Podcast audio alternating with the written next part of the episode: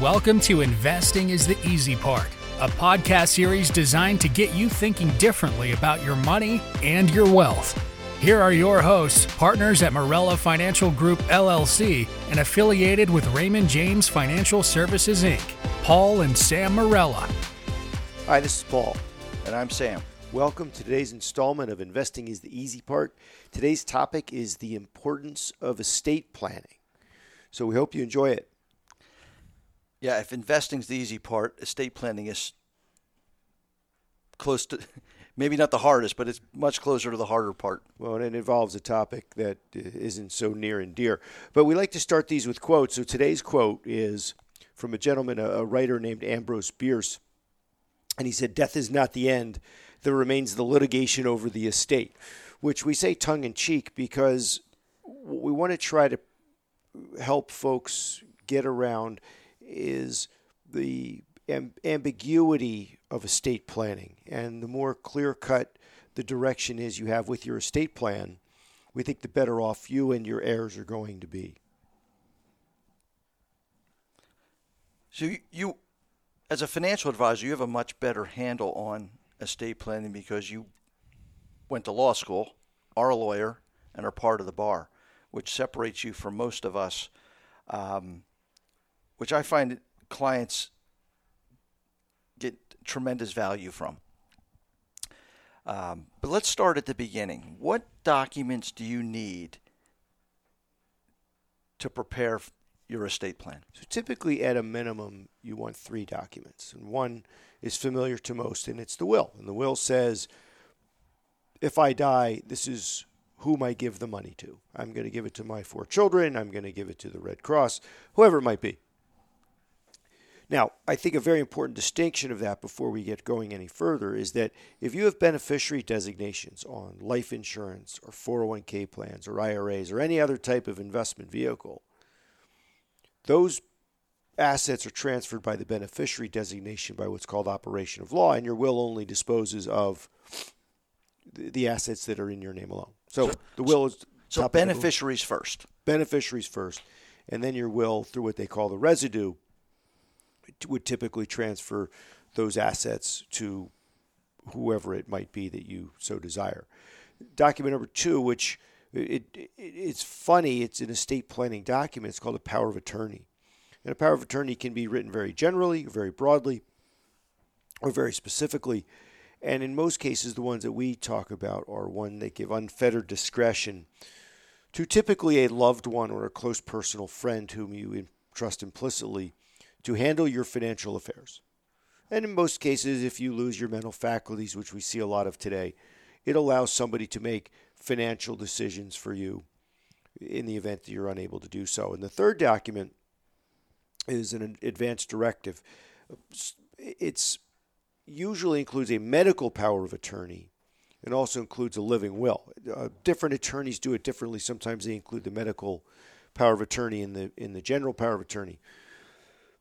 But it does it does describe what you want in terms of end of life decisions, and it allows you to dictate whether there are heroic measures medically to be medically performed upon you or whether you know, you can kind of just let me be and die in peace. So, but you have you have the ability to play that out.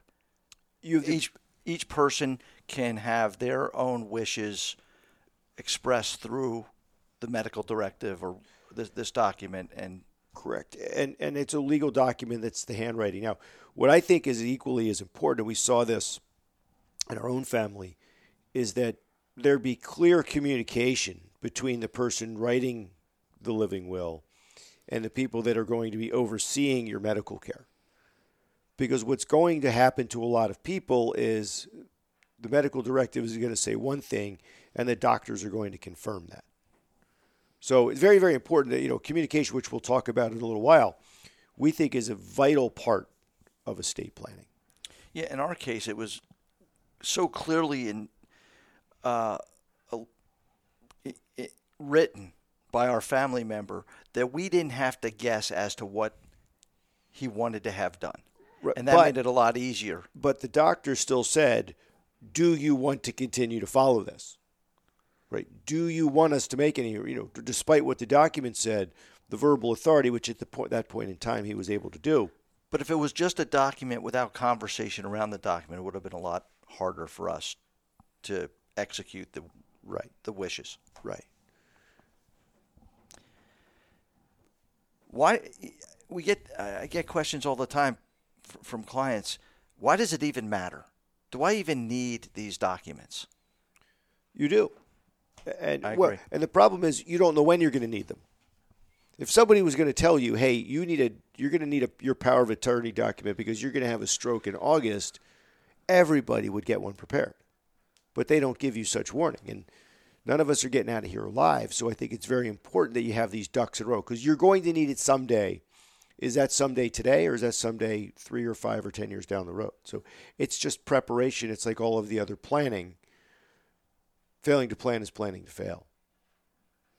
Yeah, I, I had a situation where a client died uh, without a will, and they thought everything was in joint name except she, she inherited money from her from her mother, kept it in single name, and it was I don't know fifty thousand dollars or so. Two things happened. One, it cost them five or six thousand dollars because there there wasn't a will. What do you call that? Pro, Administration. yeah, Go through estate administration is what they call. it. and money went to a person that that person would have never wanted it to go to had she had a will. So it was a simple thing that was overlooked, and it was a nightmare to, you know, execute. Mm-hmm. So just we, we don't even talk about legal fees, but legal fees solve a lot of problems, but they don't solve them for free. And it's usually and the attorneys don't really like to do it because it's arduous and it's complicated and it's time consuming. It, it, it's not the kind of fees that they like to collect. They like to do the proper planning, so the fees they collect are actually additive to your situation. Does one need a trust? So we get that question a lot. Now, in the state of Pennsylvania, which is where we are, trusts are in many cases not necessary for everybody, but they can make some sense for certain people. And I think the people that are going to need trusts over the next 20 years are the unmarried or no child folks, where if you lose your mental faculties, may need somebody to manage your financial affairs we don't see it as often, but we used to see pretty often the the guard that everybody needed a trust. And in certain states like Florida, California, trusts are far more prevalent, and a and a fourth document that you would need. But in the state of Pennsylvania, we don't think they always make a lot of sense, other than certain circumstances, many of which could be taken care of with a power of attorney. It is something for people to think about that are contemplating retiring in a different state. They should they should learn the laws and the whether it's necessary in the state that they're headed to. Right, and I and and if you if you move from Pennsylvania and you relocate to any of the other 49 states, each of those 49 states have different parameters for wills and powers of attorney. Now, most of the time they'll work, but you don't want to be in the state where they don't work. So usually we have them go see an additional, a new estate planning client when they relocate to a new state. What happens if things go wrong? Well, they always do. There's always something that's out there that isn't registered properly or doesn't have a beneficiary. And and I- think the best thing to ask what happens if things go wrong is to survey all of your assets, everything that you own. I have a home here and I have a car there and I have a bank account here. And we find all the time that there are these one-off assets that are held somewhere in somebody's name that never got transferred. In fact, just the other day, a woman brought to me that was only a fifty dollar savings bond, but her husband bought a car twenty years ago and got a fifty dollar savings bond, and his name was on the savings bond, and they never thought of it until he died. And she opened the drawer and said, "Oh, this is just his name." And she said, "How am I going to do this?" Well, I said you know, they might accept you know, a copy of the will because it's only fifty dollars, but you're gonna have to write a letter to the U.S. Treasury. You're gonna have to go around all these things. And she said, "Is it worth it?" I said, "No, no. Hmm. It's only fifty bucks. Fortunately, it wasn't fifty thousand. But most of these problems can can be solved. but they they take time and energy and money, and usually you need somebody with expertise, and that somebody with expertise is usually a lawyer, and so it gets a lot of a lot of press. One of the things that we saw, and and I, and it still comes up all the time, when some of the insurance companies like MetLife and John Hancock demutualized, meaning they went from being owned by the policyholders to having public stock, they just gave you stock. They gave you 50 shares or 100 shares or 200 shares. And the stocks have done reasonably well and they've appreciated in value. But when they gave it to Paul Morella, they didn't give it to Paul and Tracy Morella. They didn't ask if I had a wife. They just gave me the stock. So that stock is in my name. And then when that person dies, people bring us the, the letter, the dividend statement from John Hancock or MetLife, and they say, What is this? And it's an act of God. Sometimes it costs them a couple thousand dollars to go through probate. So we think part of the estate planning is not just the document preparation, but the review of all of your assets and beneficiary designations. And it's something that I think is really, really often overlooked. So, estate planning is a really important facet of your overall financial planning. Fair Abs- to say? Absolutely. Again, number one, nobody's getting out of here alive. And if you live a really long time, the chance of you losing your mental faculties are quite good. We didn't even talk about taxes. We didn't even talk about the impact of Pennsylvania inheritance tax or any state inheritance taxes or the federal estate tax, which could you know potentially change in the not too distant future. Those are just the money aspects. How about the hassles for the kids? I mean, do you want to make it easy on them? Who do you want to have the money? We think one of the most important things about estate planning is not passing on your money, but passing on your values to your children and talking to them about how you want your hard-earned money spent over your lifetime. So there's a there's a million angles for this, and I guess the message the the important takeaway from this broadcast is take a look at it. Just ask the right questions, find somebody you trust to give you an analysis of this, and make sure that what you want to try to accomplish is actually in paper uh, and on writing. In, in writing on paper. Yeah.